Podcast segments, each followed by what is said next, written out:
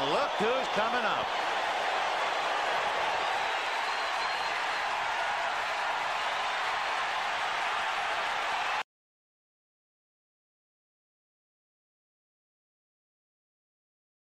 Sports Daily. Uh, my name is Dean Millard, and it is uh, an honor and a pleasure uh, to be here with you and to uh, be able to be here with you Monday to Friday on Ultimate Fantasy Sports Twitch channel. Uh, we're going to have a lot of fun. There's going to be a massive amount of fantasy talk.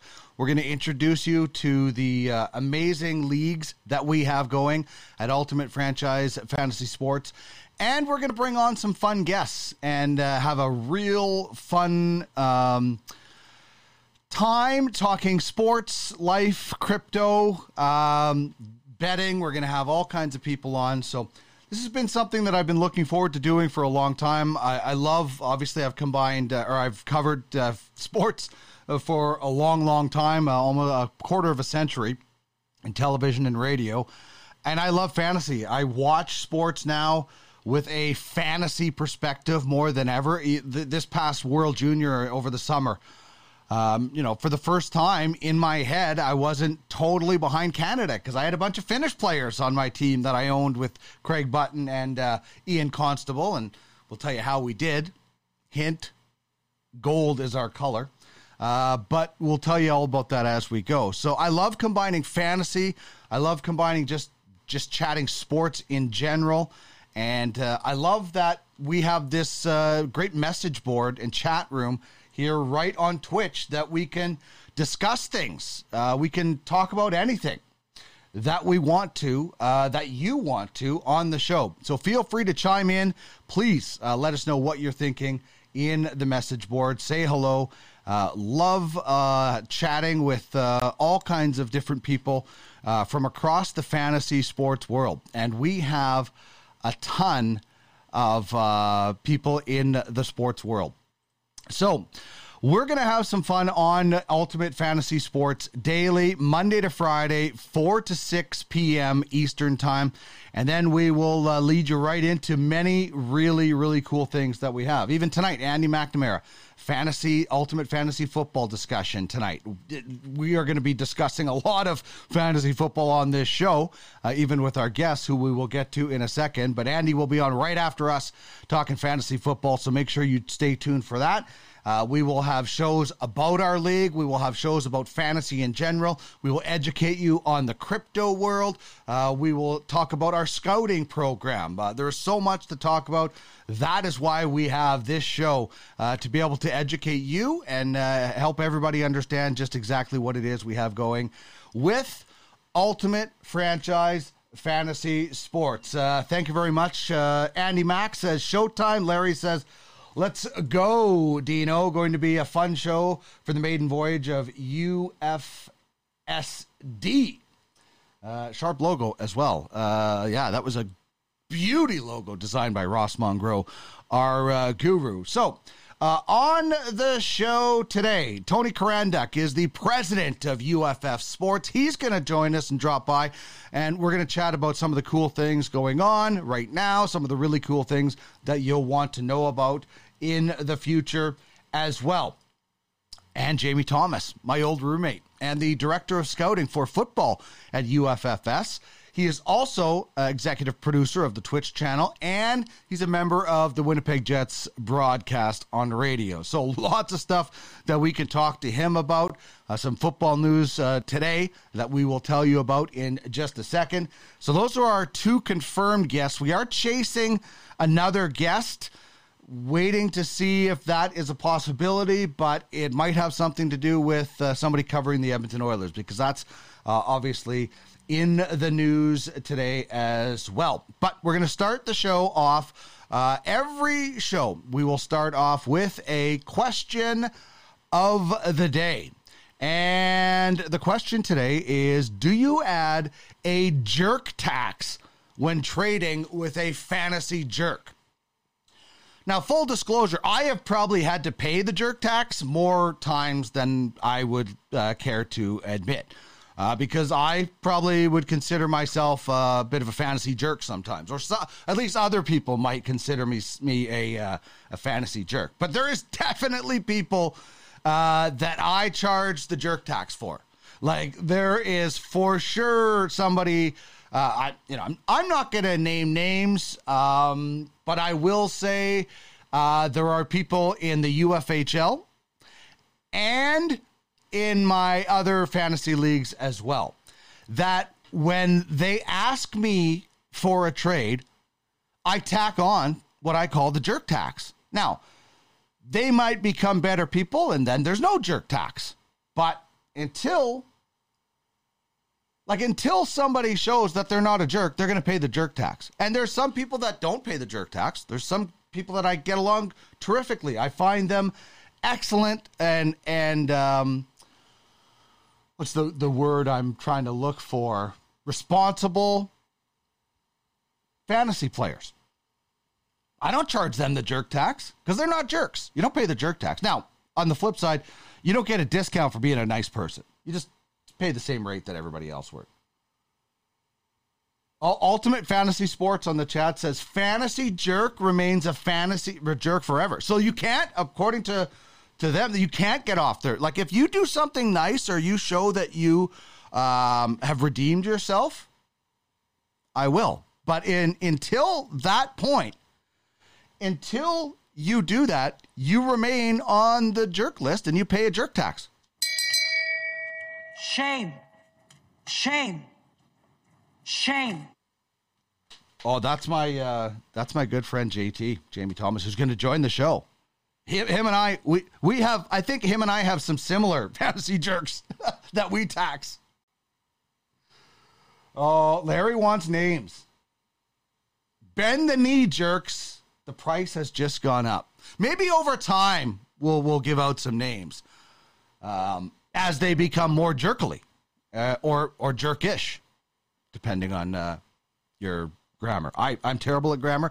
Larry is my uh, the grammar police with me because I'm always asking him so those questions. So chime in. Do you add a jerk tax when trading with a fantasy jerk? You can hit me up on Twitter at Duck Millard. You can hit us up on Twitter at UFS Network. You can chime in in those different ways. You can always get us on Instagram, UFF Sports Official, and you can check out the website, uffsports.com. If you have any questions, info at uffsports.com. But hit us up on Twitter. Let us know do you charge a jerk tax in uh, fantasy sports uh, of any kind? If there's somebody you don't get along with, and you know what I find? I find that people surprisingly don't want to pay the jerk tax, so they stop sending me offers, which is good. I don't want to deal with jerks anyway. I like dealing with uh, responsible fantasy people that, um, you know, play by the right rules and are respectful. Like that's that's one of the big things about not being not getting a jerk tax. If you're just respectful about how things are done and how things go and different things, you you don't you won't pay the jerk tax. It's easy to get off uh, my uh, jerk tax list.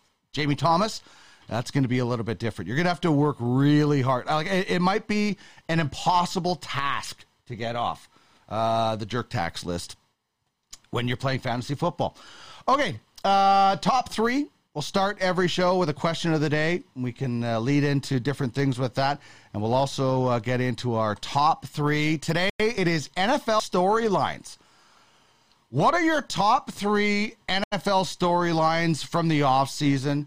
Um, you know, these would be great if they had an impact on fantasy football, which I think mine do. Like even the number one storyline, everybody hates the Browns.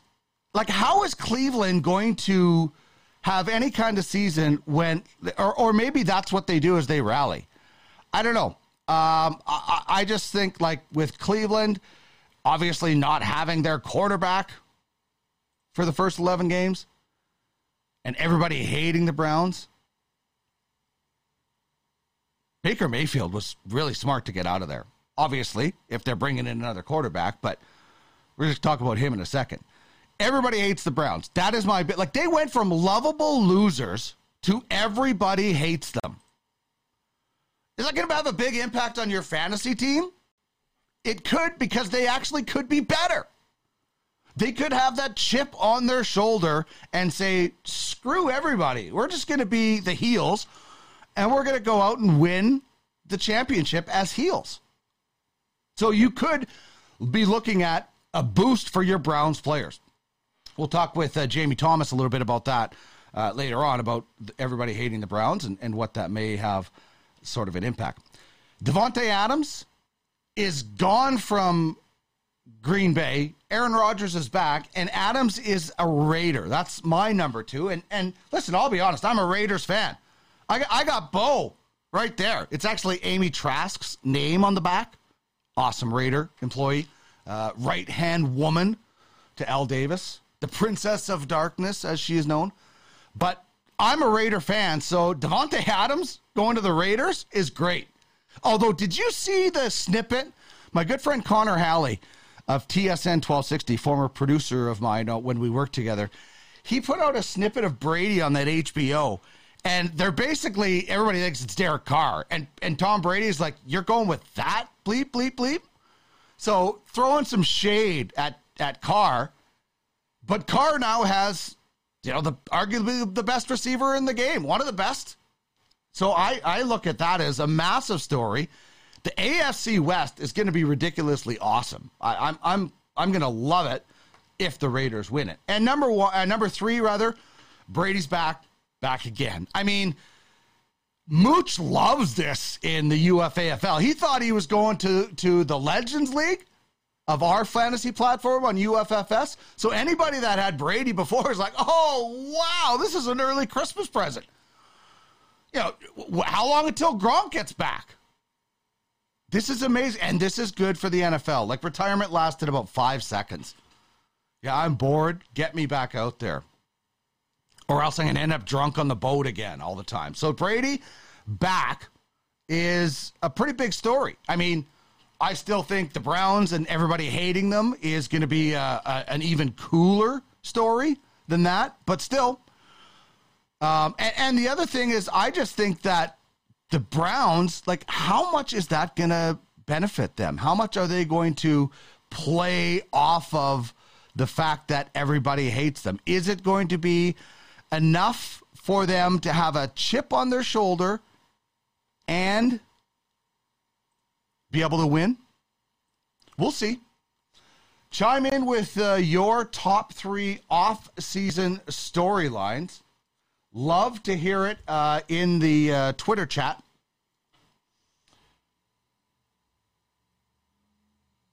Oh, Larry Fisher says the UFFS jerk tax can be scored to cover the trade fees. That's actually a uh, that's actually a pretty good one, actually. Jamie JT says, don't even acknowledge trade offers with fantasy jerks. Yeah, that's right. Andy Mack says, I don't hate the Browns. Go Browns. Well, here, Andy, Cleveland against the world, baby. Run Nick Chubb 50 times a game. Let's go. That's what I mean. Like, this could be. Like I, I still think it's not going to be fun to be a Browns player this year because yeah, like, listen, no matter what anybody says, nobody likes being hated all the time. Like I guess Andy loves the Browns, so they got some love. It, it might not be the most fun, other or, or maybe it will be fun. Maybe they'll love it. Maybe they'll just be like, "This is the greatest thing ever." Um, you know, because you know, sports fans are like goldfish; they'll forget in five minutes in the next season, and they'll go from there. So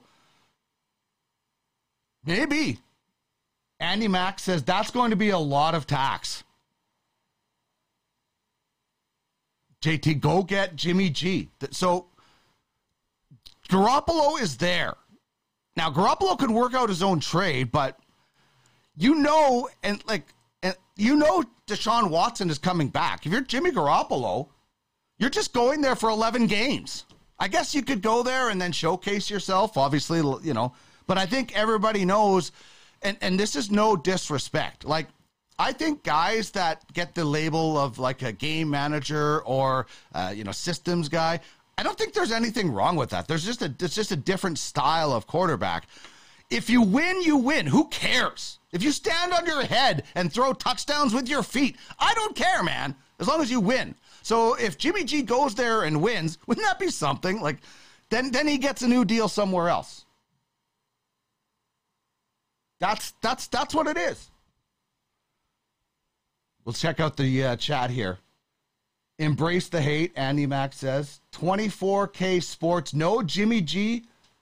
Jacoby Brissett leads the team. There, has got to be some fantasy connection there with Jacoby Brissett. Because who else thinks? Uh, no offense, Jacoby Brissett. Uh, Sam Darnold, no matter what, until that former Brown Baker Mayfield entered the equation as week one starter there.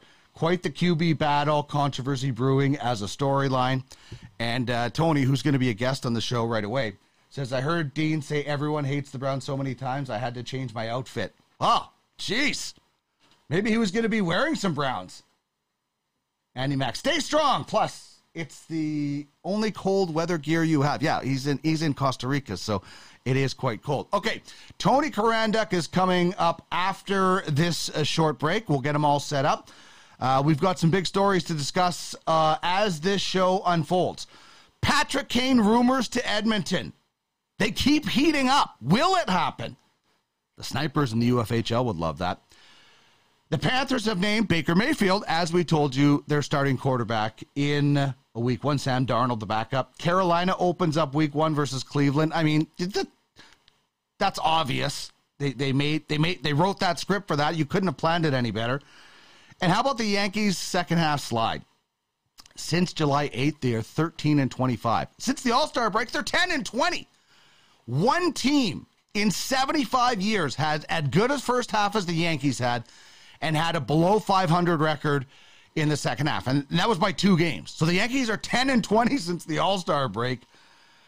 Man, oh man. And the dramatic win for Canada at the World Juniors, meeting East End wins the UFWJ.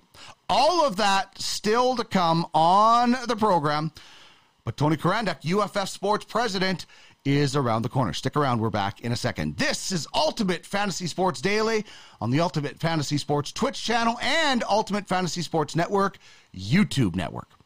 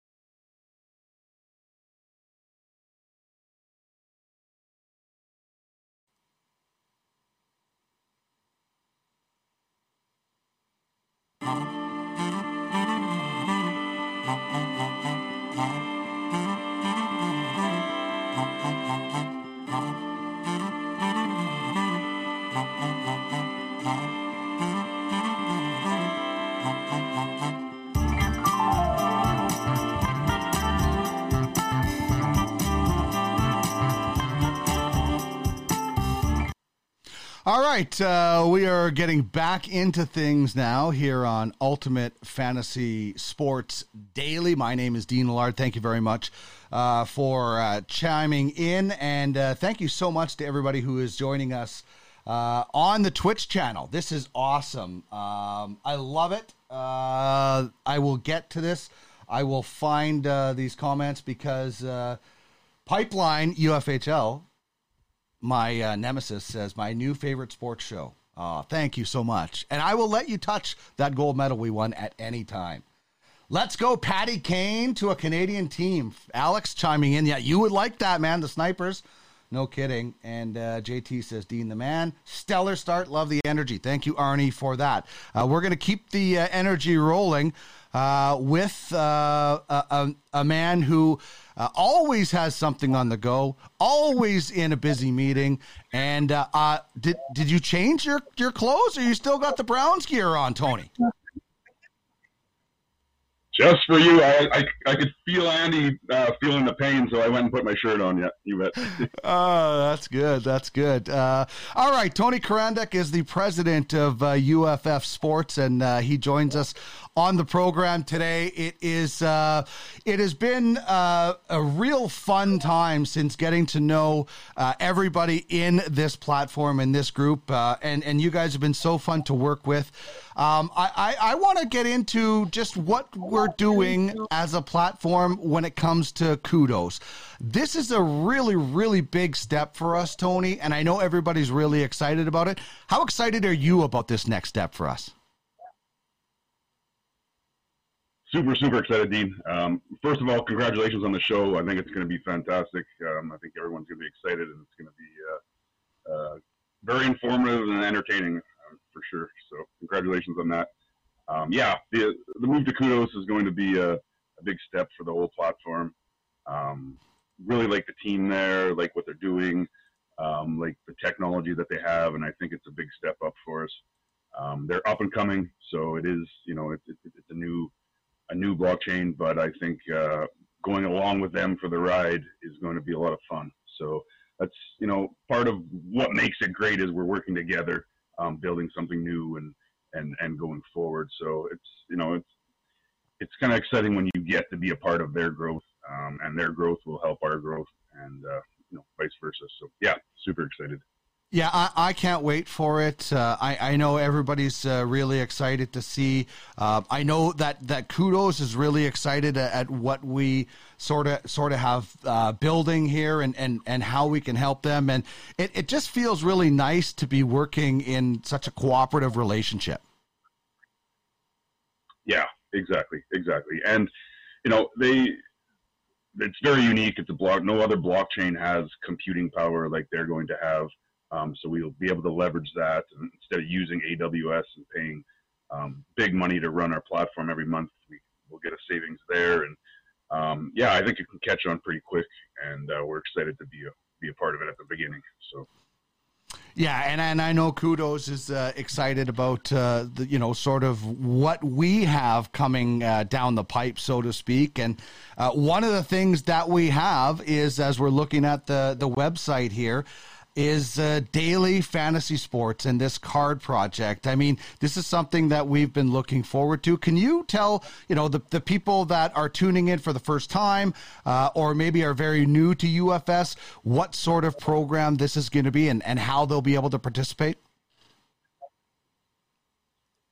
Yeah, for sure. We're super excited about it. I think this was the missing piece of the whole uh, ecosystem.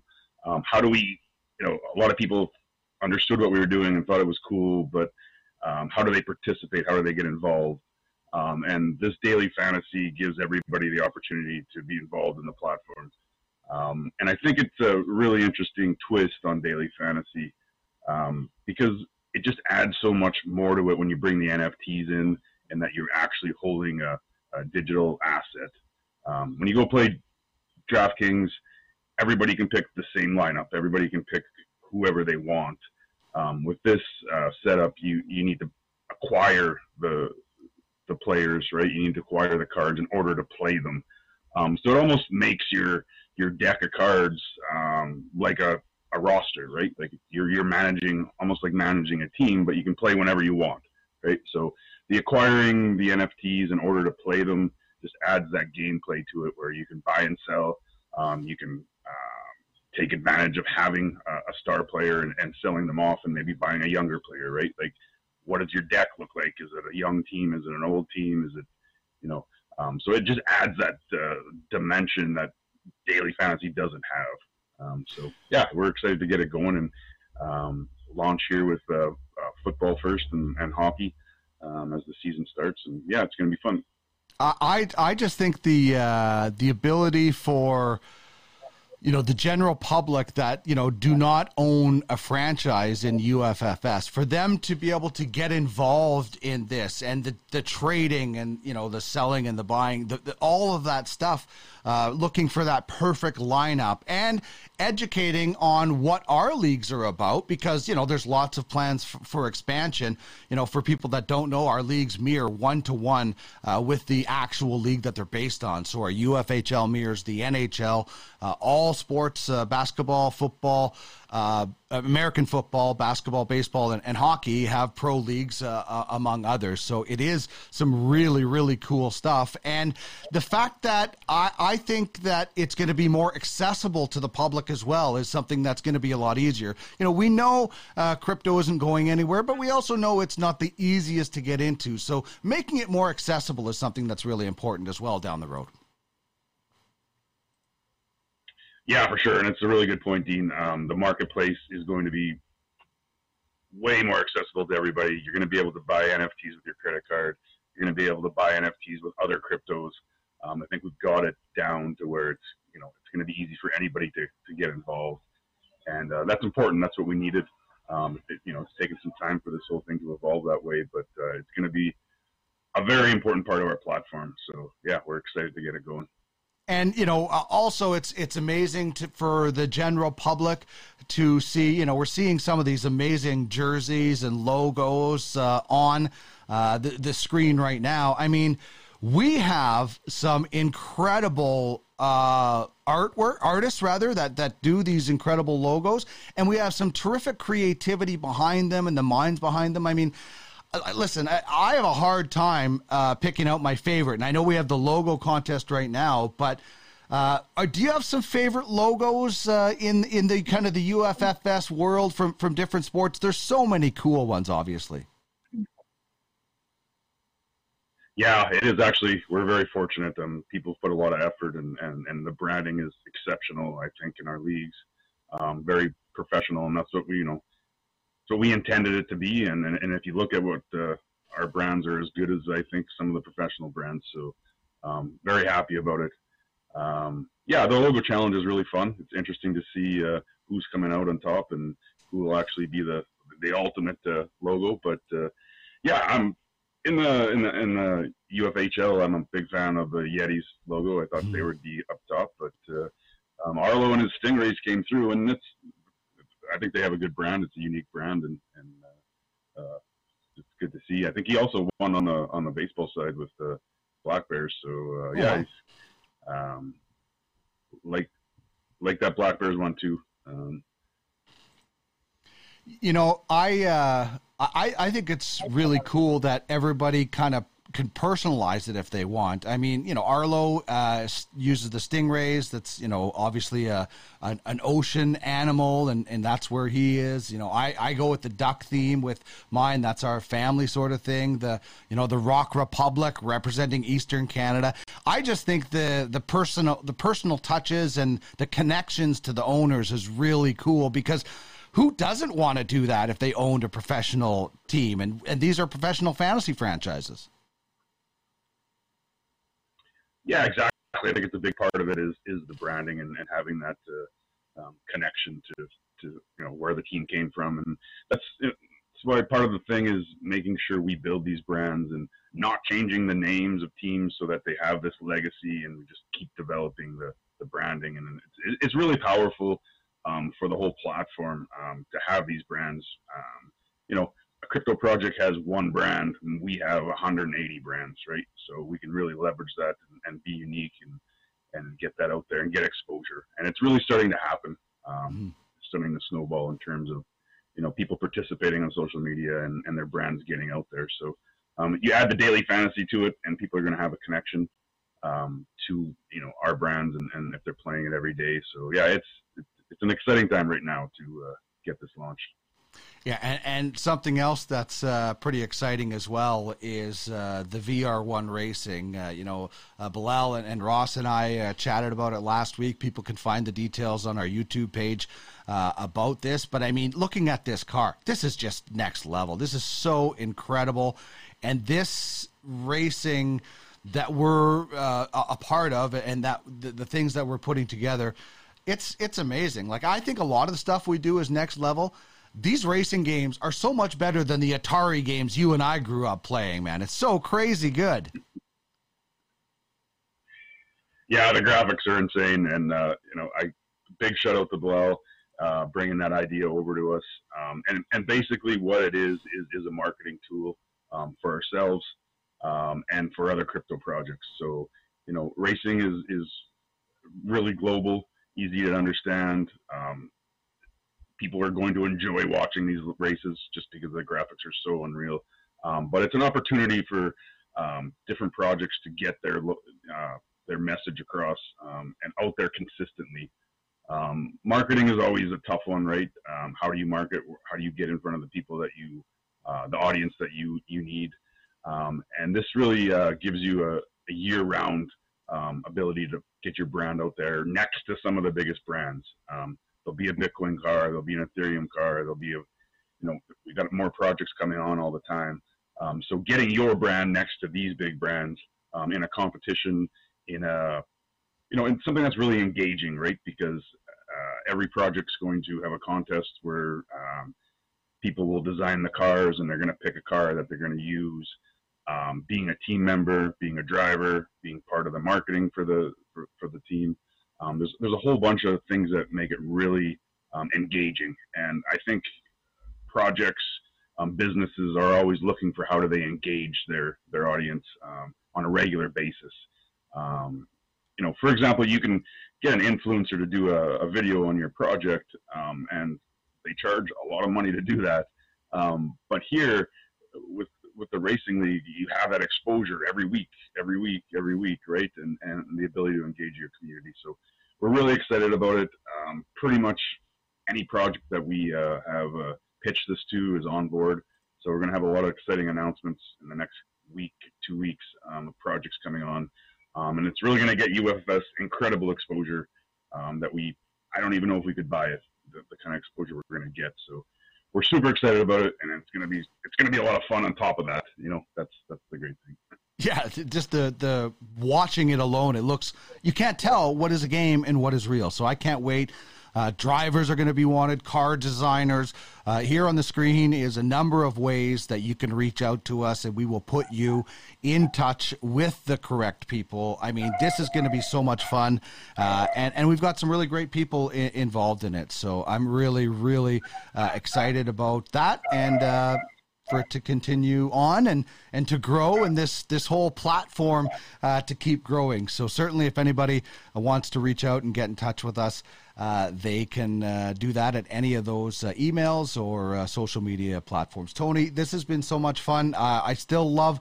I still remember the day your sister reached out to me to get me involved, and I'm so glad she did because uh, this has led to so many cool things, and I, I look forward to this growing even more. Um, you know, uh, this is going to be so much fun as we expand into racing and, and different sports and, and get some more people on. Thanks so much for joining me here on the inaugural show as our very first guest. Have a great evening.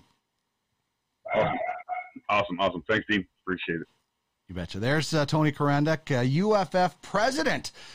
And there are the ways. If you, if that intrigued you, then get on. I was going to say get on the horn, but we don't have a phone. We're, it's not 1980. We don't have a rotary. We have email. Email info at uffsports.com. There is the two uh, Twitter handles UFS Network, UFF Sports. Both DMs are open. UFF Sports Official is our Instagram, and you can check out the website uffsports.com get in the game. where you own the game. Cam Turner from uh, North Star says, I like Tony's jersey too, the one on Dean's wall as well. Yeah, Bo. I, I can't wait for Bo to be a digital athlete in football and baseball for Legends League. Larry Fisher loves the Prairie Wheat Sox, classic brand for baseball and UFF roots, one of my favorites.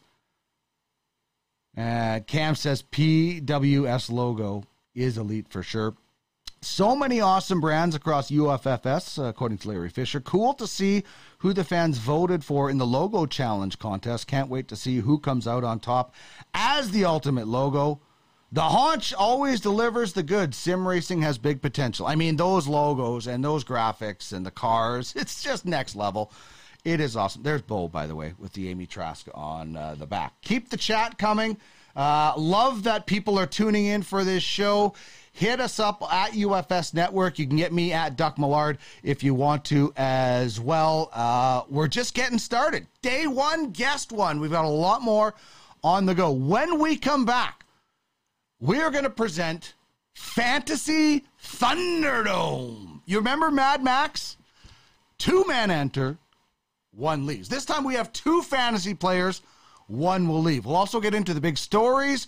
Tom Brady back at Buccaneers. Who cares? Like, it's Tom Brady.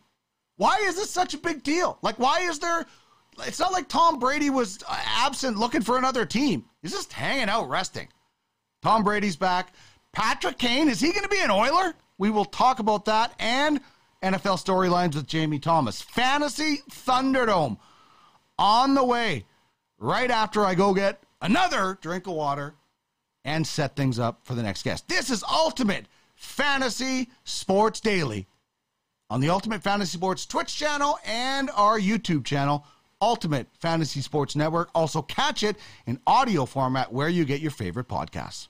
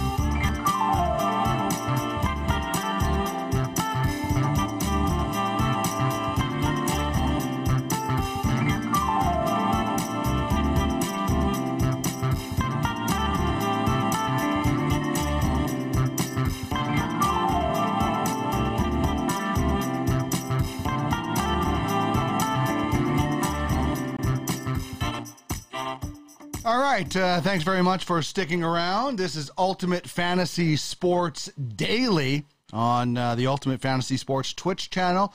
You may be watching us on uh, replay on the YouTube's uh, on our YouTube channel, Ultimate Ultimate Fantasy Sports Network. Uh, if you are and you missed the conversation with Tony Charanduk, you can catch it later. You can also find us in podcast format wherever your favorite shows are found. We will get that uploaded a little bit later today. Uh, Tony says uh, Dean has nailed it. It's going to be the go-to sports show. Congrats, Dean. Thank you very much. Always nice uh, when the boss gives you uh, congratulations. Sounding fantastic. Always remember to hydrate from Cameron. Yeah, I've got uh, I've got lots of water. And here's the thing that people don't understand is you you like caffeinated drinks and broadcasts are a bad mix. So just hydrate with water or tea, decaf, things like that. JT, Jamie Thomas, just the beginning for my former roommate in Ultimate Fantasy Sports on Twitch. And my man Clark Monroe chiming in saying, Wheat Sox checking in from the UFLB. We were, you, you just missed it. We were giving you guys some love for that awesome logo, Prairie Wheat Sox. Love it. Uh, I have I have like a list of franchises that I'd like to buy and name. Uh, so I'm gonna have to find some franchises uh, to to uh, to pick out. So to to match my list of names uh, that I have. Just a reminder: this was our question of the day from earlier. Do you add a jerk tax when trading with a fantasy jerk?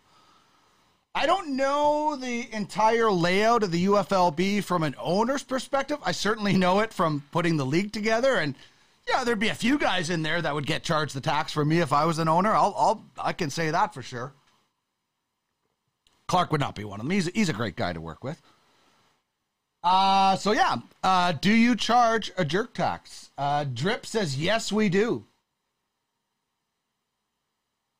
There we go. And also, our top three today is NFL storylines. One, everybody except Andy hates the Browns.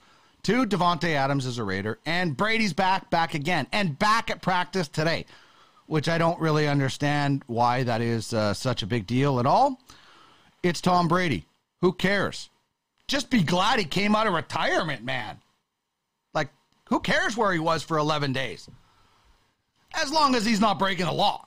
As long as he's not hanging out with Fernando Tatis Jr., trying to get rid of that ringworm. Ringworm is terrible. Can't believe it. Uh, okay, so right now, Drip says go Browns. So there are Browns fans, but that's obviously like, listen, when the Oilers were the best team in the 80s, everybody hated them too because they were the best team. This is just hate for a different reason. So you're not going to start hating on, although I I was once a Dolphins fan and I switched to the Raiders because then the Dolphins were going to uh, suspend anybody that was kneeling. It was all back then. I'm like, this is getting crazy. It was time for me to move on from the Dolphins. They had disappointed me enough. Uh, really, the only time that I've changed teams in in that regard. Go Cowboys, says Max, uh, commissioner of uh, UFAFL. Uh, Alex says, haha, the jerk tax in the trench network is certain guys don't negotiate with certain teams and we pass them on to other members of the management staff to work out our negotiations. Awesome, Alex. I love that. And so, you know, that's what you like, honestly. Charging a jerk tax might not be the smartest thing because you might not get the deal done. I, I just, you know, I, I'm, I'm just a kind of a jerk myself, so I need to charge the tax to somebody else. But you know, you have to be if you really want to f- win in fantasy, you got to be smart. And sometimes you have to say, I don't like this guy, but I need to make this deal to make my team better. Pipe Arnie says, We're just happy when we get taxed less than 40% of the jerk tax. Uh, trying to charge a real tax in UFS won't go as far as teams are too smart and just won't deal with you. Y'all got chat champs tax to consider too. I don't, I've charged the jerk tax already to a couple of people in the UFHL. So Clark's back. Good to hear. Okay, right now uh, we're going to get to a uh, fun segment that uh, we're going to do uh, every single week, and it's called Fantasy Thunderdome. Welcome to another edition of Thunderdome. You be cocky, and arrogant, even when you're getting beat. Two men enter, one man leaves. Prediction? Yes, prediction. And right now, I've got two men. It's serious.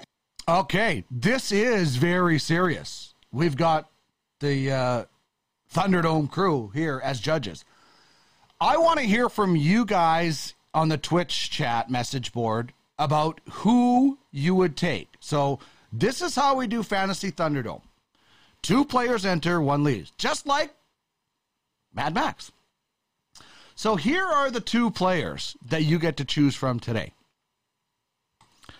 Couple of pitchers Corbin Burnes of the Brewers or Max Fried of the uh, Braves. So, first of all, you've got a couple of teams to decide on. Braves just won. And not, you know, they got rid of uh, Freddie Freeman, but they brought in stuff. So it's not like they just threw everything away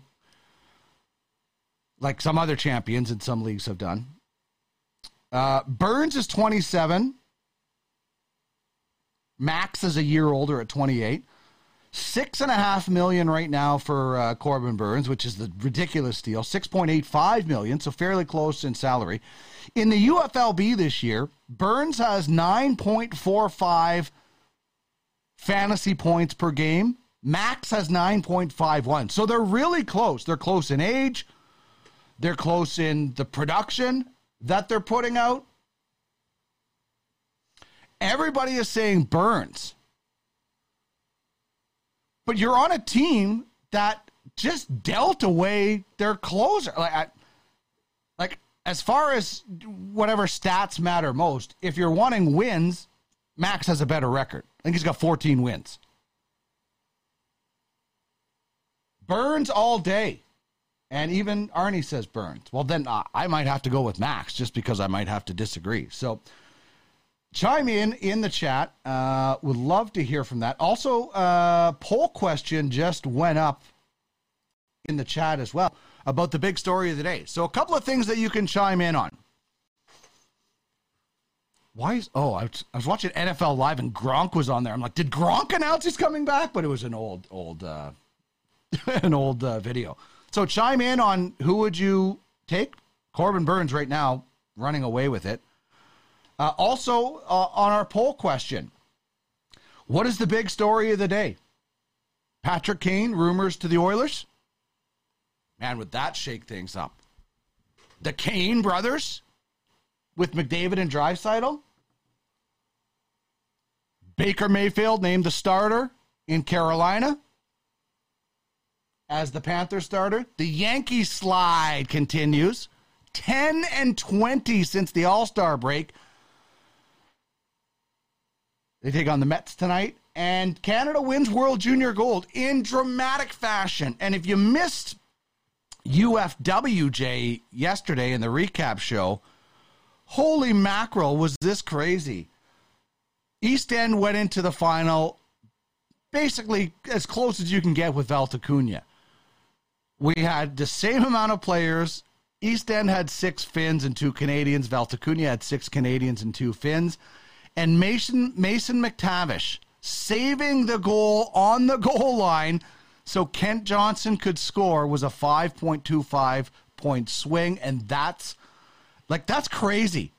That's how it shook down. I mean, it couldn't have it couldn't have been any closer.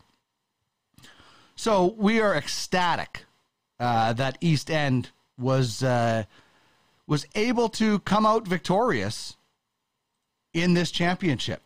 There's the there's the st- stats. Like I said, they were just ridiculously close. Uh, and for East End, it was a championship. So we're really excited about that. Alex says they would take Burnes as well. Clark's biased about Burnes though because they, you know, they they didn't, you know, they realized they that when he fell to them in the draft, they were really excited. I like Burnes as well. I think you might end up getting more points out of Fried because of the the better team and the contending team. Um, not that the the the Brewers are you know like always out of it, or you know they they they have made the playoffs and losing uh, to the Dodgers, uh, but they did just trade away their closer. St. Louis is red hot. So, kind of the rest of the way, I might go with Max. Better team, more stats, more quality stats. But long term, Burnes is probably going to be the better pitcher. We'll see. He certainly has been uh, so far. Love the uh, interaction on uh, Twitch. Absolutely love it. Uh, so let's get to some uh, some big stories of the day uh, when we talk about the world of sports and the fantasy impact. And and listen, I'll, I'll look at the poll question right now, and I'll see where we are. Forty-four percent say Patrick Kane rumors to the Oilers. By the way, you can vote extra with some bits, all those uh, Twitch uh, fun things. If you want to have an extra vote, feel free, chime in. 44% of the votes say Patrick Kane, rumors to the Oilers is the big story of the day.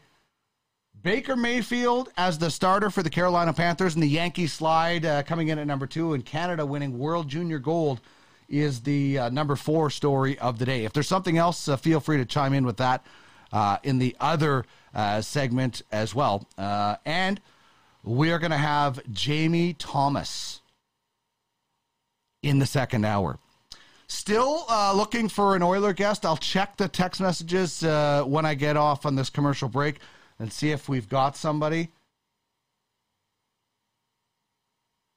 Uh, Drip says he gives up less homers. So I'm not sure if he's talking about Burnes or Fried. I would have to check.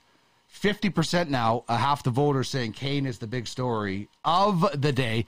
Uh, we'll talk more about that uh, with people as we go. Hopefully, we'll be able to bring in an Oiler guest. If not, we'll just keep the open stuff going after uh, commercial break. I'm going to check the text line on the cell phone, see if I can uh, round up an Oilers guest. And if not, we'll get back to your thoughts. I'll give you my thoughts on Patrick Kane and some of the other big stories. Still to come, Jamie Thomas, Jets radio, and the director of football scouting for UFFS. Lots of preseason football chatter still to come, and much more. This is Ultimate Fantasy Sports Daily. We're back in a second.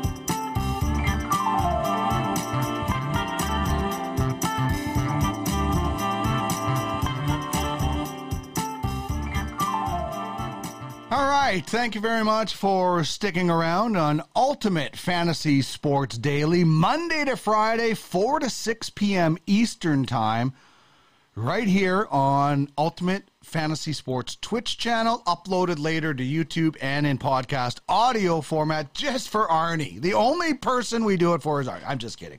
We do it for uh, a lot of people, but Arnie really, really loves it. So it'll be out there in podcast audio format as well. Uh, speaking of Arnie, he says the Oilers have fans. Yeah, they're going to have a lot of fans if Patty Kane ends up in Edmonton. We're going to talk about that here in, in just a second. Uh, and Drip says yes, uh, less homers for uh, Max Max Maxi Man. Uh, M Pagano seventy one, Kyle Turpin, the next great NFL returner. Hashtag emetcalf. Hashtag ask Andy. Uh, Andy's coming up with fantasy football in an hour's time.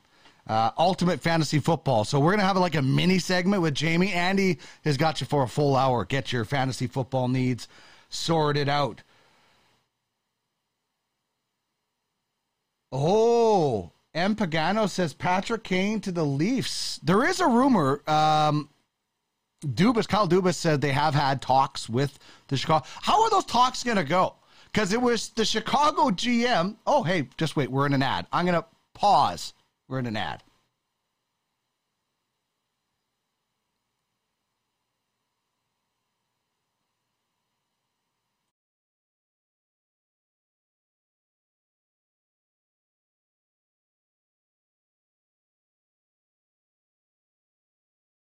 We're back now. It was just a short ad. So there we go.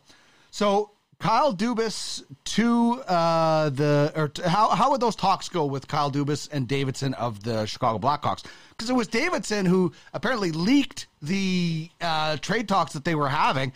So is Dubas saying, "Yeah, I'll take Kane, but it's going to cost you because what you did before"? And then the Hawks are like, "Yeah, just try to get out of the first round for once, okay? You know, like get get out of here." So we'll see. I, I think like listen, whatever happens, you're you're looking at massive, massive uh, moving of uh, contracts if you're the Edmonton Oilers or the Chicago Blackhawks retaining a massive amount of that contract. Like there, there's you know the the Oilers are going to have some LTIR, but still they got a they got a lot of cap to get rid of. See if we can bring in the Puckpedia page here and uh, find the Oilers. Um, they, yeah, they they're just they are in. You know they're they're going to have to get some relief from either the Blackhawks or um, some other team. Ah, these pop ups. Try to find uh, where the Oilers are.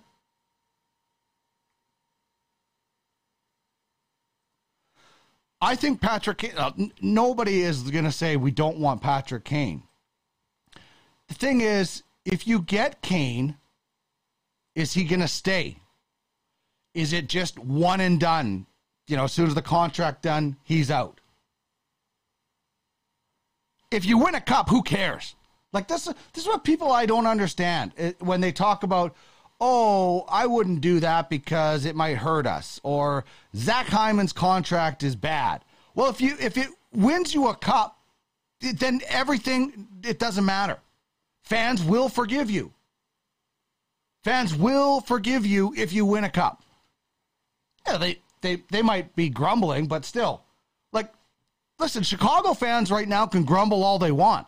They got all those cups, man.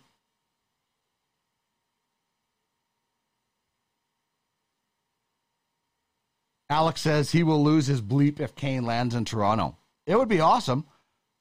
You know, if if look if you if Patrick Kane is looking at Canadian teams, I guess he could look at Ottawa and see the amount of stuff they've done. Toronto is so close to where he's from.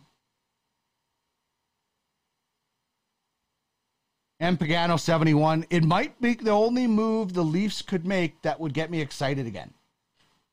And then Arnie says Kane would lose in the first round if he joins. So I don't know. Listen, the Oilers, it would be incredible. Um, what I want to know is what happens to the to the depth chart if you get Patrick Kane? Like, who's leaving? Who is leaving on this depth chart? And listen, I think Patrick Kane is awesome, but the Edmonton Oilers need a little bit more help on the blue line than they do need anywhere else. You've got some players that are the same as other players who make make, make way, way more money. So something has to give. Uh, uh, you know, Patrick Kane is great. Nobody's turning down Patrick Kane if you can make it work. But where's the blue line help? Like, if Oscar Klefbom was somehow healthy, then I would be a lot more comfortable with that blue line. But he's not. He's not playing again. I think signing Kulak again was smart. So we'll see.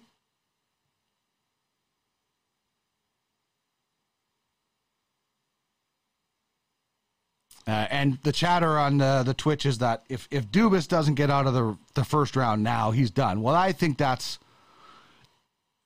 how many more times are you going to go? Like th- that that Toronto team is you know ridiculous. Now, is it Kyle Dubas's fault in the playoffs? He puts the pieces together. Leaf fans, you tell me what what is the missing piece for Toronto? I don't know.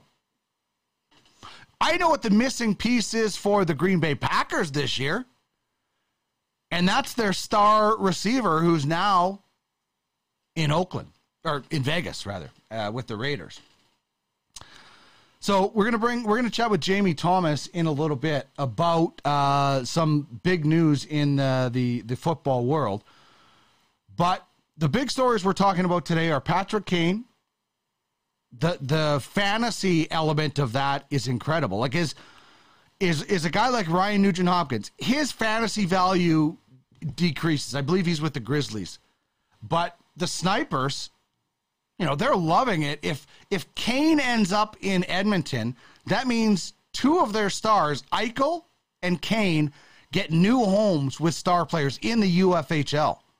And where does Patrick Kane go on your draft order this September or whenever this you know next month, this month, whenever you're doing your your hockey drafts? If Patrick Kane is an Oiler, is he a top five guy now?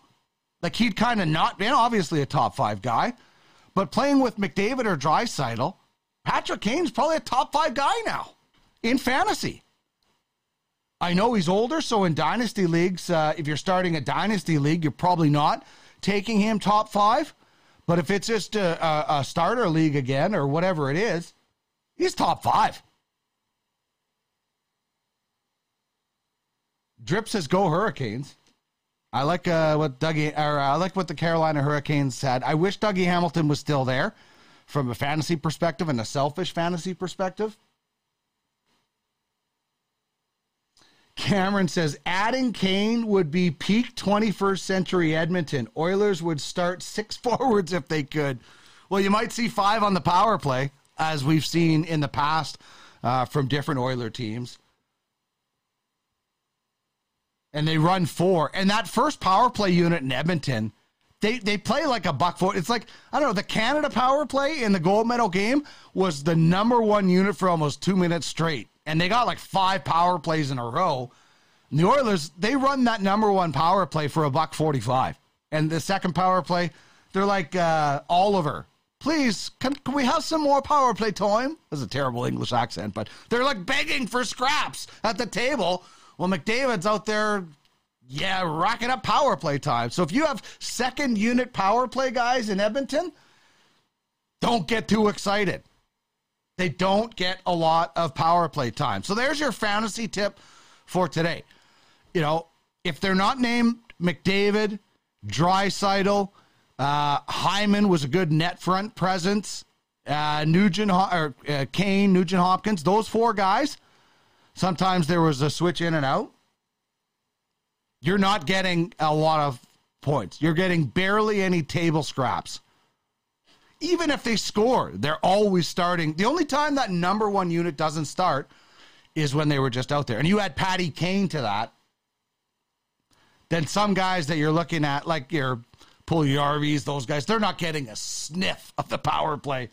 Uh, they don't even get it hardly now, and they wouldn't if Patrick Kane uh, was involved in this. So I want to touch on that World Junior Championship, and and basically I just want to say. I'm not going to bash the organizing committee. They did what they felt was right, but it was a cave most of days. The final was great, but and I'll, like I, I'm not going to berate them, but they should have had a plan for lower ticket prices. Maybe they couldn't. Maybe I don't know if it was a Hockey Canada decision. Maybe they just said to heck with it. Maybe some of the tickets were sold and people just didn't show up. I don't know. I will say the hockey was awesome. It was the closest fantasy or World Junior event I've ever been at. Only one team gave up double digits in a game. I've never seen that. Usually four or five teams. Now, does it have to do with a third of the players opting out? Possibly. There would have been some really skilled players in this tournament, and there might have been a little bit more offense. Now, the tournament was highly skilled, but it was competitive. Latvia only gets in because Russia is out and they make the medal round. And if you weren't aware of the Ultimate Fantasy World Juniors, it was incredible. Dynasty Fantasy, like all of our leagues, it takes uh, whatever you're involved with to the next level. Uh, Colcock says Hockey Canada learn to read the room. No kidding. Like it's it's August. It's a recession. The organization doesn't have a great name right now. Obviously, there should have been twenty or thirty tickets, or they should have kept the tournament in Red Deer where the Hlinka was in a smaller barn. Like I'm not worried about people not going to the Ivan Hlinka. That's for the scouts, but you didn't have to have. You, you know, it's just it's a really good point. Learn to read the room. And at some point, my father in law, Bill, came up with this one. And it's not the first time he's came up with a smart idea.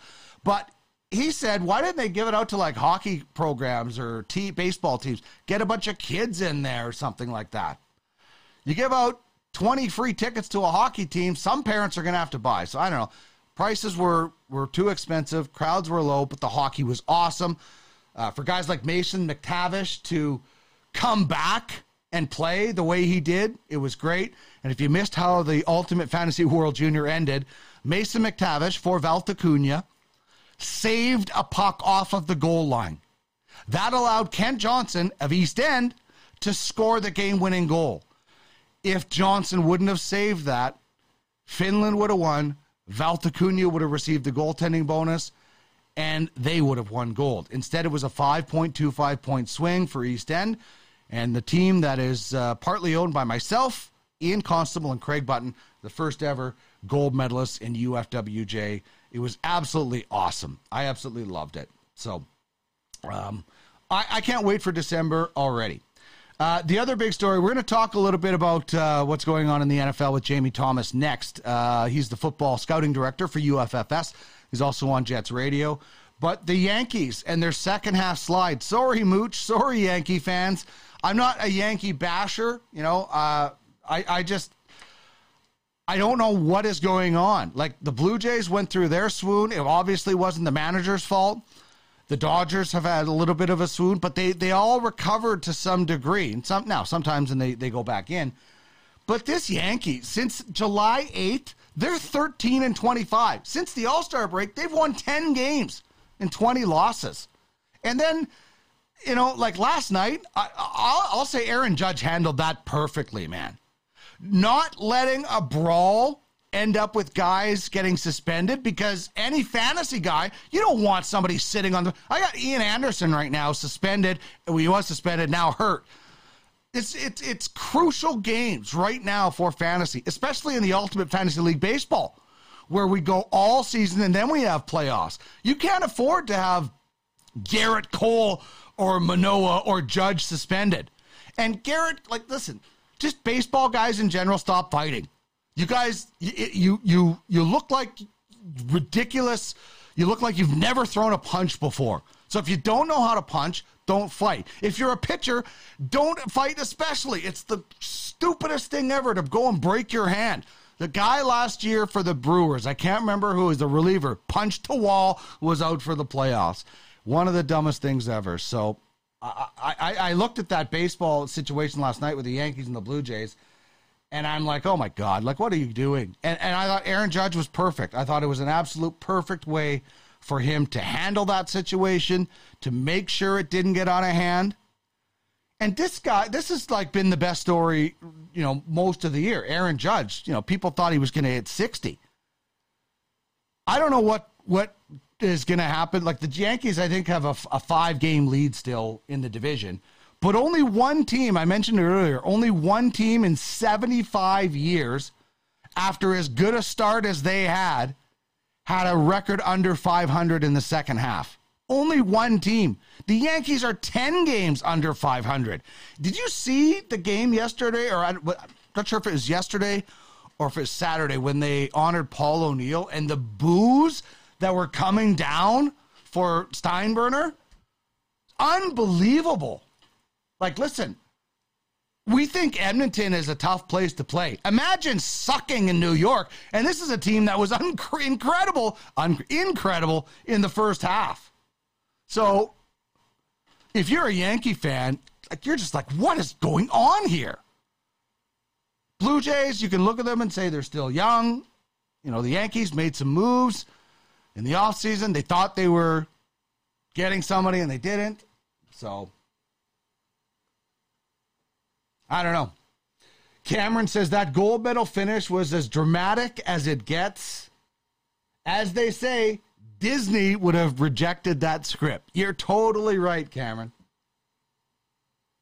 Uh, Drip says first rule coaches teach in brawls is don't use your throwing hand. No kidding. But you could get your throwing hand stepped on. You could end up in the bottom of the pile. I just like I just I don't get it. I don't get it. When your hands, your fingers, your fingernails are so important to you, stay like if you're Gerrit Cole, just like get back in the dugout. And, you know, if you're Alek Manoah, just stop talking. Like, I just, the, the, the, the, the bravado that happens from baseball players, in my mind, is silly because the, the brawls never, t- unless you're Nolan Ryan, you know, there's, there's, there's never been that great of a baseball brawl. So, but it's a good point. Don't use your throwing hand. I if, if you're going into brawl, like tape your hands up, bubble wrap them so they can't nothing bad can happen. The last thing you want is somebody stepping on it with their cleat. That is not good news. All right, uh, love uh, the chatter on uh, Twitch on the message board. Keep it coming.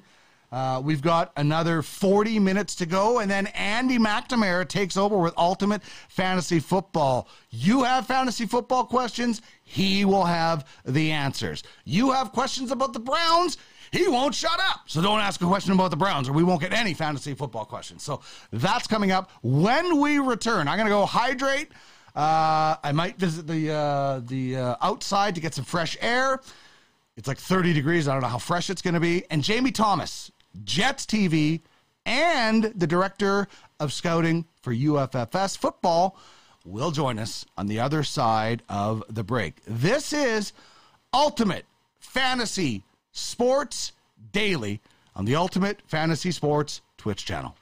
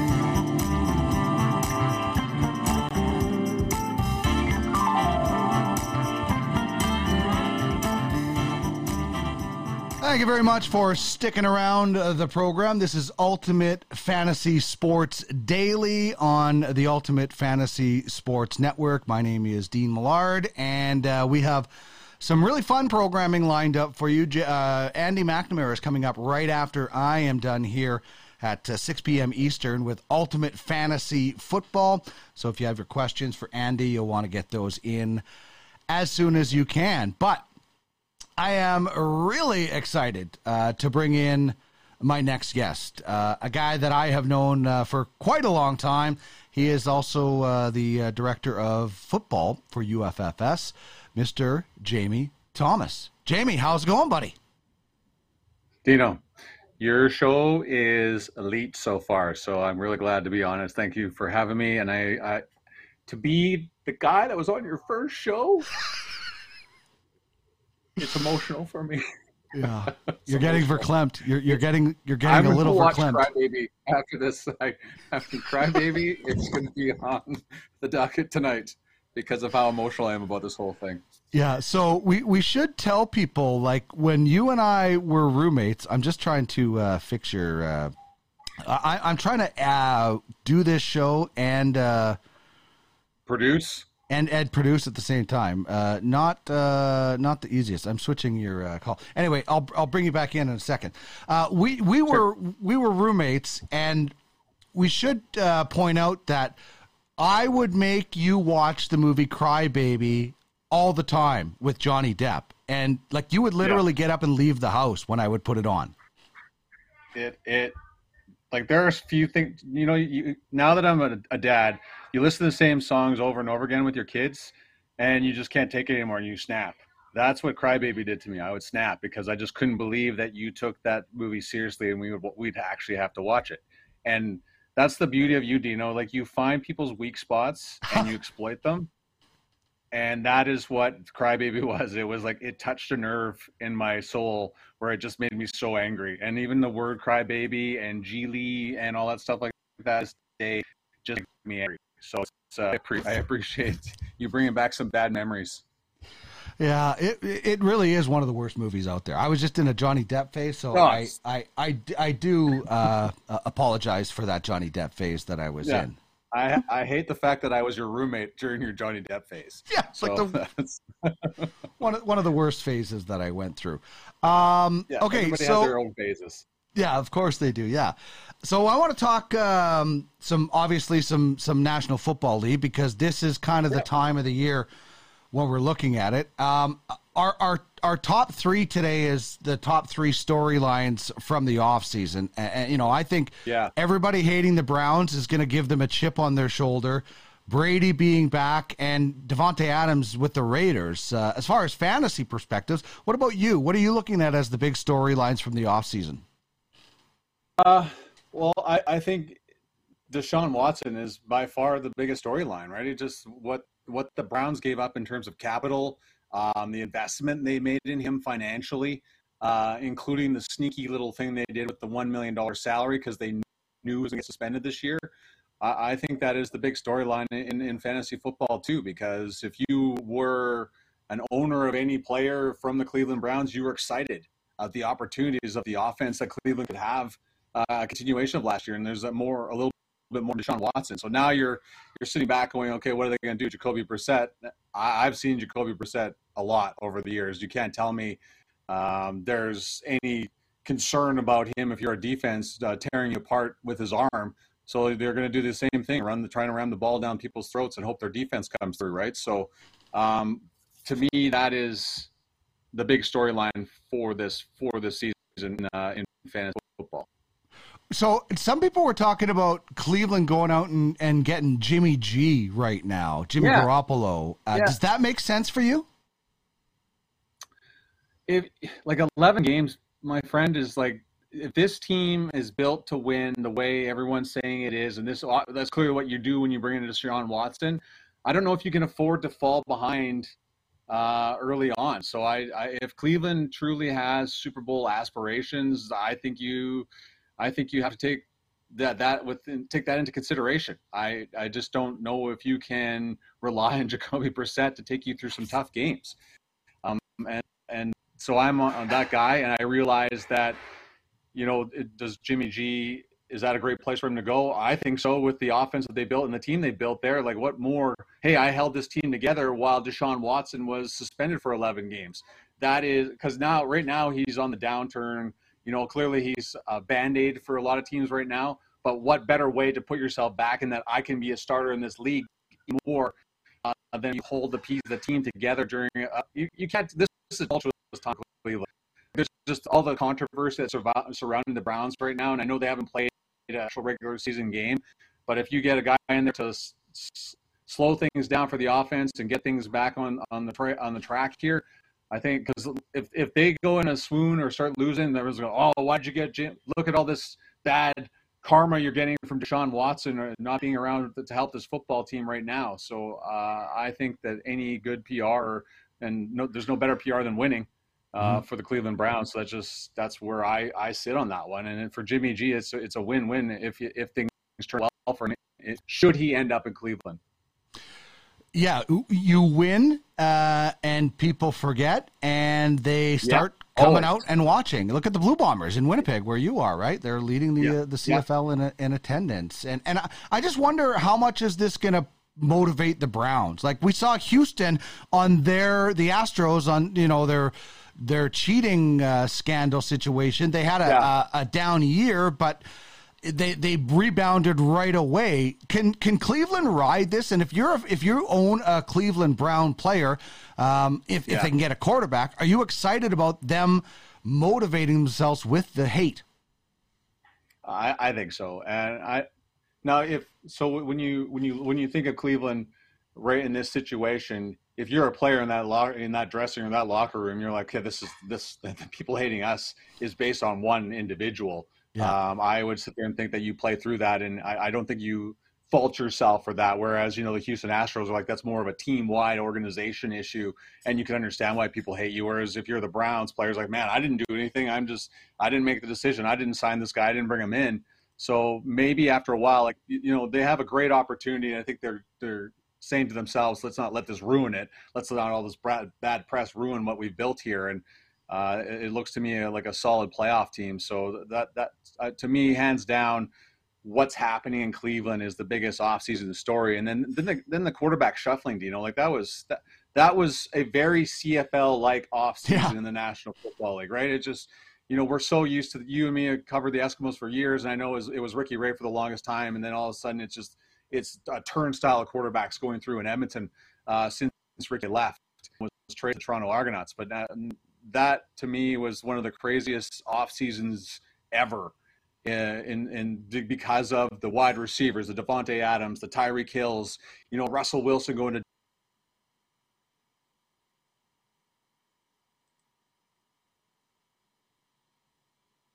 Denver. The NFL, as it always does, it grabs our attention, but that was not usually the way that they have to grab people's attention. That was just an off season like none other and and AJ Brown going to Philadelphia and these big contracts being handed out to the likes of Tyreek Hill and numbers we haven't seen in, in, in, at that position.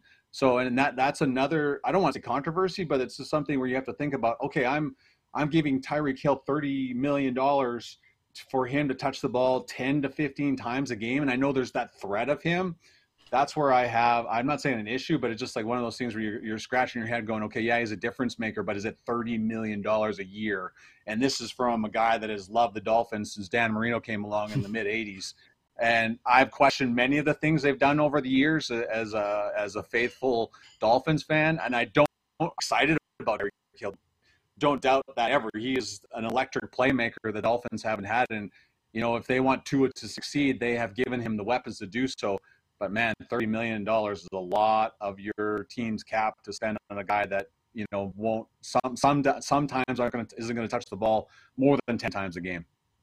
Uh, injuries are always part of, or, yeah. or, should be part of your research when you're drafting in fantasy, and obviously there uh, there's key injuries football more than any sport, guys are dropping left and right in training camp in the preseason. Yeah. Any particular ones for people to keep their eye on? Uh, you know, some guys are out for the year, some guys may not be out for a long time, but football's a short season. You need your fantasy yeah. points. So who are you looking at as far as key injuries right now?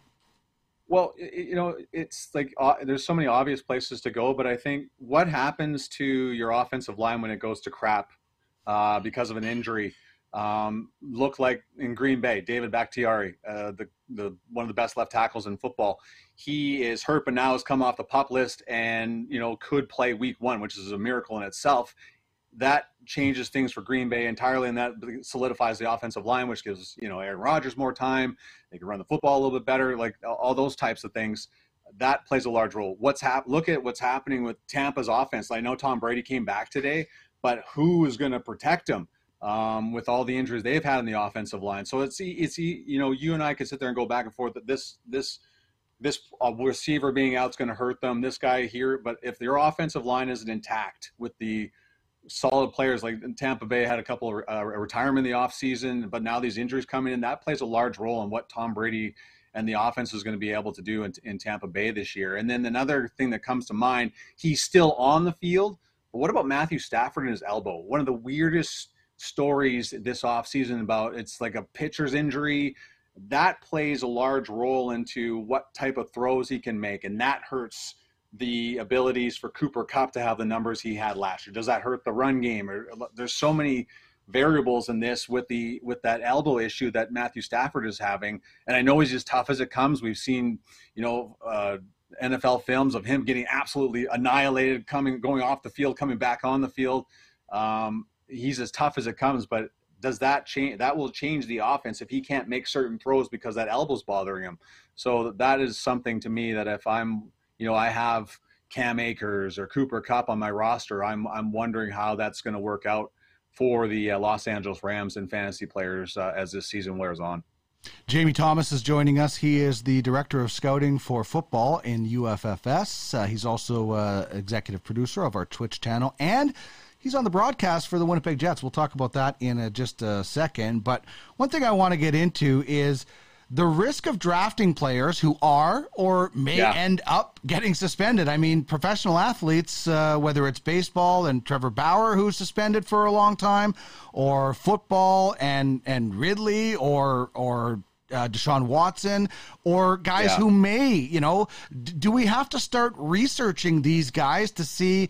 What might happen down the road. Like there is definitely a risk. You don't have to. I'm not saying you have to defend the player for for what their actions because some of these actions are deplorable. But I'm just saying you have to know the risk of drafting a player who may be suspended and be able to to pivot if you do.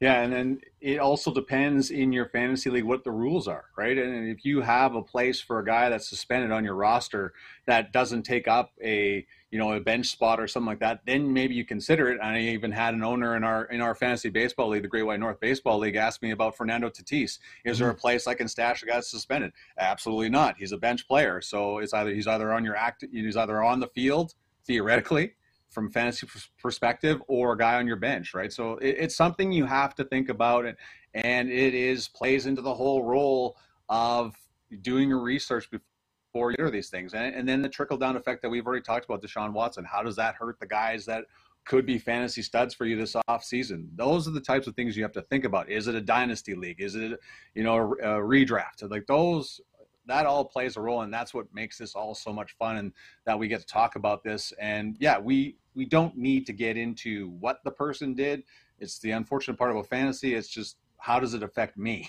that's the only thing that we really think about before we get into the actions of said player uh, and what they did so it, it it changes your strategy but if you're like a gambler a guy that's like i like i like to shoot for the stars you know, Deshaun Watson is going to join me in Week 12, getting close to the fantasy playoffs. I, I mean, I believe his first game is against the Houston Texans. So, what better way to come back onto the, and you know, that could hurt, help your fantasy team that day with him trying to prove something for a team that gave, you know, theoretically gave up on him, but traded him away after him going through the, the times and the, the controversy that he brought on himself.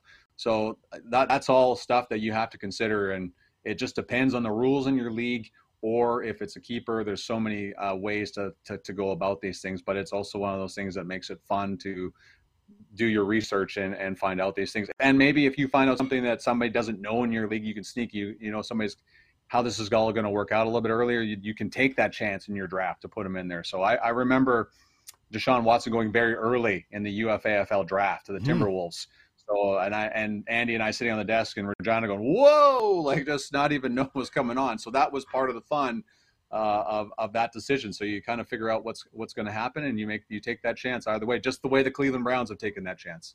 Yeah, if you can survive until then with Yeah. somebody else and bring Deshaun Watson in, then then that's great. And and listen, I think you, we can separate uh, having a guy on your fantasy franchise, and and you know, doesn't mean you support everything they do in their life. You're trying to win No. uh, a fantasy. Um, biggest change in fantasy football for you uh, over. I don't know how uh, ten, even ten years. I mean, is it the tight end uh, uh, usage and, and popularity? I think so, and I- I remember, you know, clearly running backs are always on the top of the list. But there was, and back in the day when I played fantasy football, when Emmitt Smith and Barry Sanders were running things, they were there was the one thing in a touchdown only league, Barry Sanders, you had to think about because remember he'd always get taken down on the one yard line, and they do something, and Herman Moore would catch the next pass, and little things like that. But I, I, if I had to go with what's changed the most now, well, how about our league, the UFAFL, involving offensive linemen? Um, Pro Football Focus has brought in an all 22 league that includes offensive linemen and punters and kickers.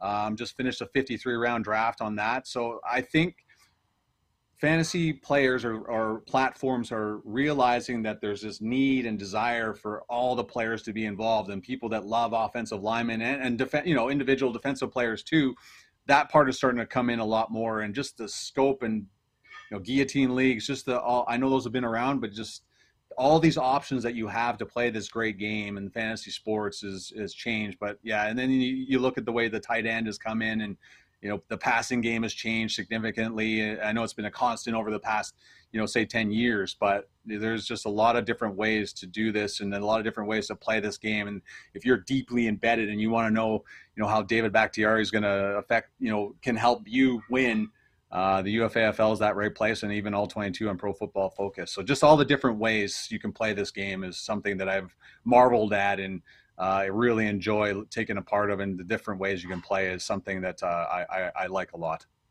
And uh, it's not just National Football League. I mean, Ultimate Yeah. College Fantasy Football League. Yeah. It's so awesome. We have this scouting platform. We're going to talk about so much more uh, over the course of this show, over the days and weeks that this show is on. I mean, this is such a Yeah. cool opportunity for anybody who's really deep into college football. And you get to have create your own uh, university, which a number of teams have done. It's just unbelievable. Yeah. Yeah, 18, 18 new universities, I guess. And I, I, the one thing that I have appreciated in my short time with UFF Sports is this the seriousness behind it, the creation of the uniform. And I remember seeing Duckman Dynasty on the back there, and I'm like, when I when I first started doing your show and uh, early on, and I was like, what the heck is this? And then I learned about the UFHL, and uh, you know, I got to know Larry Fisher quite a bit, and just the fact that the logo creation is such an important part, and the name of your team was you know the the council had to look it over to approve it before it's allowed to go into it because of the the, the fact that you want this to be as real as possible. That that's the cool part. And, and with the ultimate college fantasy football league that is to me an untapped market. You know we've kind of the the uh, EA Sports game went away for a bit while they figured out the whole licensing issue and that kind of disappeared and then you look around the internet and you're trying to find all this information on college fantasy football it's not really there. Well the fact that this is starting to go on there's 18 teams and the ability to expand you know who knows how big this can go dean all right? There's over a hundred you know fbs teams out there that there's an unlimited reach of players that you can get to and teams that you can have in this platform. So just to start with the modest 18 is just the beginning and it gets underway right away here the schedules you know 11 games the bowl games play a role in this uh, the this national championship and semifinals play a role in it it's going to be it's going to be crazy. And you know the participation from the athletes itself. You know Andy McNamara's latched on a couple of guys from the University of Hawaii. I think there's going to be a more openness to it, right? Professional athletes already have their they're busy. They they've had their time. They you know don't have to do all this stuff. I think the college player is kind of that untapped resource that we can go to and I believe will be a big part of the success of the Ultimate College Fantasy Football League and just thrilled that we have it. And then the fact that you know guys can a scout can own a, player through college and he leases them off to a, a college team and then he can get drafted and just the the slow process of each player and then eventually get into the American Football Legends League it, that to me is just it blows my mind half the time when I talk about all the places this can go and the reason why we're so excited about being a part of this franchise or this of this of this company. You know, it's you know I, I used to sit back and listen to your shows and talking about it and how the ultimate you know the UFHL and I'm like holy cow all 31 teams and watch the expansion draft and I was just fascinated that you guys did this. and You bring in Craig Button and I found out Peter Loubardias and Sam Cosentino are scouts in the UFHL.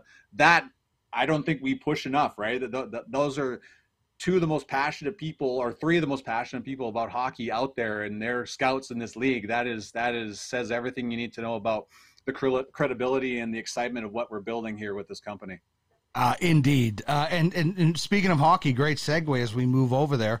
Uh, Yeah. Your your job with the Jets is going to look a little bit uh, different uh, with the guy behind the bench. Um, is there anybody fantasy owners or GMs should expect a boost or a decrease in production from with Rick Bowness stepping in? Uh, you know what? I, I, you had probably about ten guys, and I'm just, I, just throwing it up there, but that didn't have a season you were expecting, right? From when you're talking about the Winnipeg Jets, whether it was a COVID thing, whether it was injuries. You know, I look at Blake Wheeler, who got COVID early on. He had the bad COVID, so it took him a while to get going. Um, same with Mark Scheifele. It took him a while to get going in December. And, and Scheifele said that he didn't feel right till about Christmas. And how long, how far you into the season at that point? And you remember all the stops and starts the Jets had with, you know, the rules of COVID in, in Canada. And, uh, you know, guy, I remember Blake Wheeler saying when the Jets couldn't play in a full building again, it was demoralizing, going out there to 500 people. So there's a lot of things that happened the season that, led to Jets, certain Jet players not having the season that we expected. So I will make the easy one right now to me, Dino, is Mark Scheifele. I, Mhm. I, I, you know, he's bought, he's all in.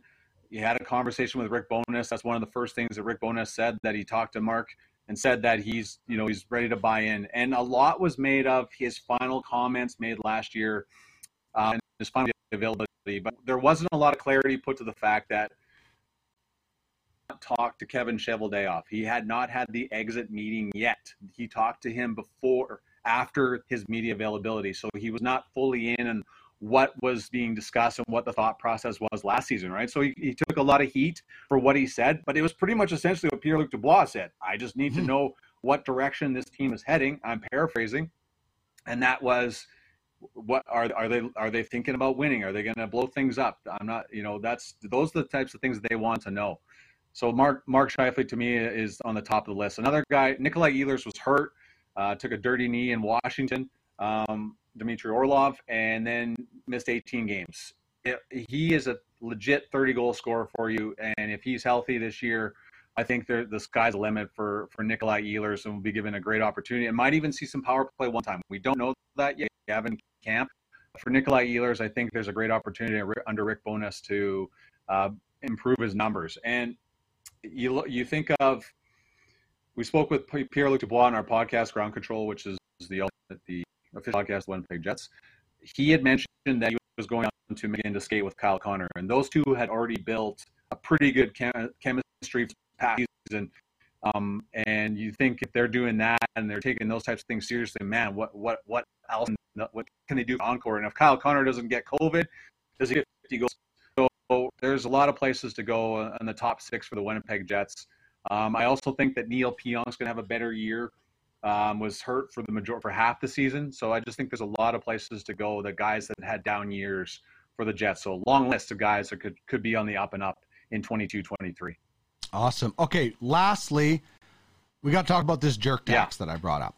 Like the, the, jerk tax is real. Like the jerk tax is Yeah, real and spectacular. It to is. quote Seinfeld. Um, Yeah. it- and and and I regularly attach it to some people. Mm, You should. There, Do you? Uh, do you? You- Are you? Are you? you um, can't uh, tell me when you get a trade. Go ahead. Okay, so you can't tell me when you get a when you get an email from somebody, you see it from a certain from blank. Do you take it seriously? No. Not the first No. offer for sure. You know it's gonna be garbage. Exactly. Yeah, it's and you know every once in a while you'll get that offer from said quote unquote jerk, and you'll be like, oh, this is actually decent, and you'll kind of you'll try to barter for a little and throw something back the other way, and the jerk will like completely go back to the original offer. Um, I agree with you. There's got to be a jerk tax. Like I will, you have to give me a first back just for this horrible offer. Like it's Yeah. just the lunacy of trades that come across sometimes, and you wonder to people like, did you actually think I was going to fall for this? Or I've been in this league with you for 12 years. Why do you actually think at this time I'm going to accept this trade from you? Like that, that's the part you're always scratching your head at some points. And we all have our fantasy devils. We talked about this at length. They're Yeah. just guys that you know they're up to something. Every time they send you a trade, they know something maybe you didn't see, or and they're trying to capitalize it on it right away. So uh, I think there has to be a jerk tax. Just because you're a jerk, you have to give me this, and I think that should be part of the conversation. And it adds just more to the the the fun of the game and the rivalries that you establish with certain people that you play with in certain leagues. And there are a lot of fantasy jerks out there. I'm not going to lie. There are. There are in our leagues, in the leagues we are in. There are. Some, Oh. sometimes I'm a jerk too. I'll, I'll oh. admit it. I, I can be a fantasy jerk, so I I get it. But you know, I, I you, still you get greedy tax- sometimes in your trade. I will say that your trade offers, you Yeah, you, you, you think there's a little bit much, and I and I- get that. I, I can That's be. I, I, I'm fully admitting I can be a fantasy jerk, and uh, but I still I can tax the other fantasy jerks. Still, that's how it works. Yeah, for sure. Yeah, Jerks know the jerks yeah best. it is. It's just Yeah. because you. It takes a jerk to know a, dirt, a jerk. You know. That's right, exactly. Hey, buddy, uh, you're not a jerk. You're a fun guy. Thanks for joining Thanks, us. Uh, all the best to the family, and we'll be talking to you a lot on this show. Thanks, man. And as always, say hi to Trish for me, and uh, congratulations on the show. I'm so happy that you're our guy Monday through Friday, and it's you're the right dude to take this job. Excellent. JB Thomas, uh, you can uh, hear him uh, on Jets radio broadcasts, and he's also the director of scouting uh, when it comes to football in UFFS. And He's the executive producer of this Twitch channel, so he's got a lot going on. Fun guy to work with for sure. All right, Andy Mack is coming up right away, so I got to get off the air. Just want to say um, games to watch tonight Mets Yankees. Max Scherzer of the White Walkers in the UFLB for the Metropolitans. Maybe Steinbrenner comes out on the field again. I don't know. Uh, the Yankees have an eight game lead over Toronto and Tampa Bay. The Mets four up on Atlanta. And they won a wild one against the Phillies. Mark Canha, two home runs, one in the ninth inning. Huge bat flip. Uh, Northern Fury, loving that bat flip. Uh, then they held off the Phillies. And also, if you want to watch something terrible, you can watch the NFL preseason. I hate NFL preseason. I know Andy's going to be talking about it, so just watch Andy here on Twitch. Don't watch the preseason. The, the worst thing ever in sports is preseason football. Sorry if you love it. I don't like it. Stay on the Twitch channel. Listen to Andy. Thank you so much to Tony Charanduk for joining me today, the president of UFF Sports, and to Jamie Thomas, uh, uh, pre- who's our executive producer here on Twitch and the director of football scouting for UFFS. If you missed anything, you can catch this uploaded to YouTube and in audio format in podcast wherever you get your podcasts. Andy is up next. Thanks everybody for joining me on the program today. We'll be back again tomorrow at the same time, 4 p.m. Eastern.